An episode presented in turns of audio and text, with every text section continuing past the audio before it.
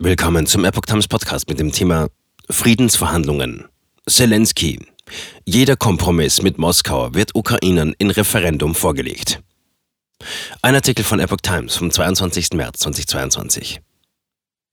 Sollten in Kiew Vereinbarungen mit Moskau getroffen werden, möchte Präsident Zelensky diese vom ukrainischen Volk per Referendum absegnen lassen. Derweil haben die EU-Staaten über weitere Hilfszahlungen für die Ukraine beschlossen.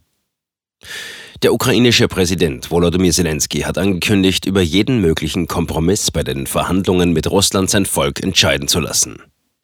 Die Inhalte eines möglichen Abkommens könnten historische Veränderungen bedeuten, sagte der Staatschef in einem am Montagabend veröffentlichten Interview mit der Nachrichtenwebseite Suspilne. Entschieden werde darüber von ukrainischer Seite am Ende in einem Referendum. Keine Ultimaten von Russland. Das Volk wird über bestimmte Formen von Kompromissen abstimmen müssen. Und wie diese aussehen werden, hängt von unseren Gesprächen mit Russland ab, fuhr er fort.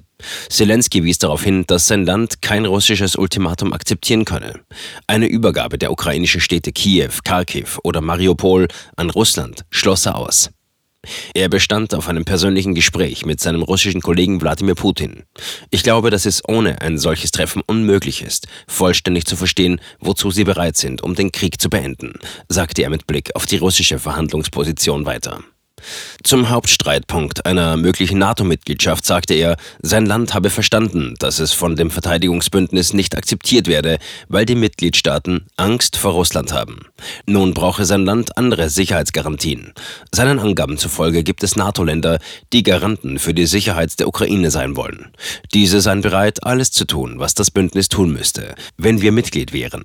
Solche Sicherheitsgarantien ohne formelle NATO-Mitgliedschaft wären aus seiner Sicht ein normaler Kompromiss. Zur Frage der von pro-russischen Separatisten kontrollierten und von Moskau als unabhängig anerkannten Gebiete im Osten seines Landes sowie der von Russland annektierten Krim-Halbinsel sagte der Präsident, es handle sich um eine sehr schwierige Geschichte für uns alle. Er betonte, um einen Ausweg zu finden, müssen wir zunächst den ersten Schritt hin zu Sicherheitsgarantien und einem Waffenstillstand machen. Er sei bereit, beim allerersten Treffen mit Putin diese Fragen anzusprechen. EU-Außenminister beschließen Verdopplung der Ukraine-Hilfen. Zur Unterstützung der Ukraine haben die EU-Außen- und Verteidigungsminister unterdessen eine Verdopplung der Hilfszahlungen beschlossen. Allerdings konnten sie sich nicht auf weitere Sanktionen gegen Russland einigen.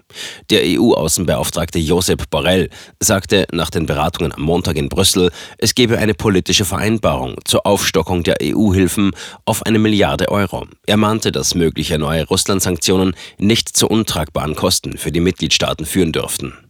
Borrell hatte sich mit Blick auf den EU-Gipfel am Donnerstag für eine weitere Verschärfung der Sanktionen gegen Russland, vor allem im Energiebereich, ausgesprochen. Auch Irland, Litauen und andere Mitgliedsländer sprachen sich dafür aus. Der litauische Außenminister Gabrielus Landsbergis warnte vor einer Sanktionsmüdigkeit in der EU und forderte ein Ölembargo gegen Moskau.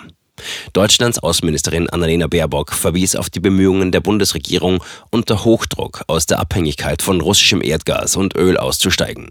EU-Diplomaten zufolge will Deutschland ein Energieembargo gegen Russland für den Fall einer massiven Eskalation des Ukraine-Kriegs zurückhalten, etwa bei einer Einnahme der Hauptstadt Kiew oder einem Einsatz von Atom- oder Chemiewaffen durch Russland.